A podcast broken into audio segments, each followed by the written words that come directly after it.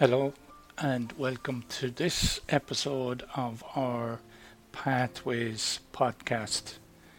In this episode, I want to talk about grief and grief in relation to COVID 19. Um, that the coronavirus pandemic is taking a large toll on human lives. Friends, families, and colleagues left behind, they're often deeply affected by these losses. The death of a loved one is almost always highly impactful. Bereavement may be particularly challenging in the settings of widespread community grief and loss. Grief emerges naturally with force and intensity and gradually settles down and finds a place in the bereaved person's life as they adapt to the loss. Grief is influenced by individual differences. That is, that everybody has their own individual grief, that it's different from anybody else's grief. It is also influenced by who dies, how and when they die, and I suppose the larger context in which it occurs. So, grief is highly variable even among those who have suffered grief before, grief each time is different. It's always complex and is likely to be even more complex after a COVID 19 death. However, there are some commonalities that can help guide intervention to support bereaved people. Acute grief typically includes intense emotions centering around yearning, longing, sorrow, and a wide range of other painful emotions, as well as some positive feelings related to what the bereaved person loved and admired about the deceased person. Thoughts are focused on the person who died. Disbelief is common along with difficulty imagining a future without the deceased. Rituals and social support help people through grief um, like I suppose attending funerals and having families and friends around to support the grieving person.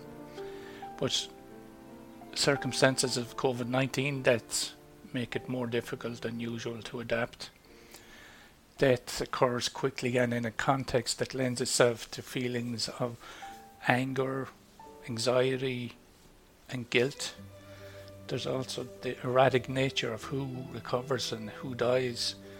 This, you know, this can make people feel guilty. The survivors feel guilty and wondering why it's them that survived and others that died. And then not being able to be with your loved one as they die. They're either home alone or in hospital or in a nursing home we can't hold funerals, as I said. And, you know, because of the COVID 19, we can't have uh, our friends. You know, sometimes it's our friends that we're closest to. We need them, we need their support. Adapting to the loss of a loved one requires that um, a bereaved person accepts the finality of losing their loved one and to accept that circumstances have changed. And this acceptance of change gradually brings about and restores a sense of well being. But it, it's a very complex process and takes time. Everybody's time to recover is different, often much longer than people expect. And this is especially true in the setting of the current pandemic, uh, where several people are being grieved at the same time. The whole community is in grief. You know, we all know somebody that has died, people in our community or our workplace. And each bereaved person addresses their own set of unique challenges in their own unique way. There are a few things that you can do to help you through the grief. You could understand and accept grief. It can help to understand that grief is natural after loss. It is a form of love. Manage emotional pain. Accepting emotions and naming them can be helpful. Let them wax and wane naturally as much as possible. Encourage the experience of positive emotions. Doing something pleasant each day. Actually, make a ritual of doing something nice each day. See some possibility of a promising future. Take some time to think about what's important, what's meaningful, and what might be of interest to you. Strengthen relationships with others. Allow others in, share stories, accept support and comfort from families or neighbours or friends. Um, encourage creative ways to stay connected with friends. A Zoom call, telephone, text message, uh, and you can encourage the bereaved to find ways to honour the deceased loved one, um, even virtually, like I said, with you know Zoom call, and learn to live with the reminders. Gradually find ways to return to the world of reminders rather than avoiding them. Show respect for individuals, finding their own balance between confronting emotional pain and avoidance or distraction. People need to find their own balance of these.